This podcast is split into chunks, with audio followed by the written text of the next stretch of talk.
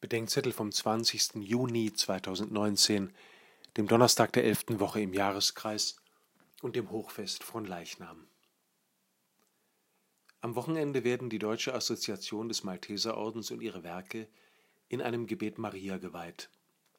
Praktisch alle der gegen dieses Anliegen zum Ausdruck gebrachten Bedenken bezogen sich darauf, dass die Beziehung zu Jesus frei von menschlicher Einmischung zu halten sei, sei es durch die Heiligen, sei es durch die Kirche oder andere. Das sei erstens missbrauchsanfällig und zweitens habe Gott das nicht nötig. Letzteres stimmt beides. Menschliche Vermittlung ist missbrauchsanfällig und Gott hat sie nicht nötig. Aber Gott ist es, der sich, selbst auf die Gefahr des Missbrauchs seiner selbst hin, vermitteln, bezeugen, versichtbaren lassen will. Vom Sohn, der in Jesus von Nazareth ein Mensch wird, von Maria, die ihn in die Welt lässt, von den Aposteln, die sein Wort in die Welt tragen, von den Heiligen, die seine Liebe bezeugen, von der Kirche, die sein Heilswirken feiert und vergegenwärtigt.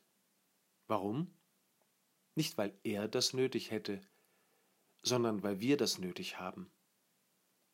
Seit Gott ein Mensch wurde, sind Gott und Mensch zwar zu unterscheiden, aber nicht mehr zu trennen. Gott verbindet sich als Mensch mit uns Menschen, damit wir uns mit ihm und in ihm miteinander verbinden.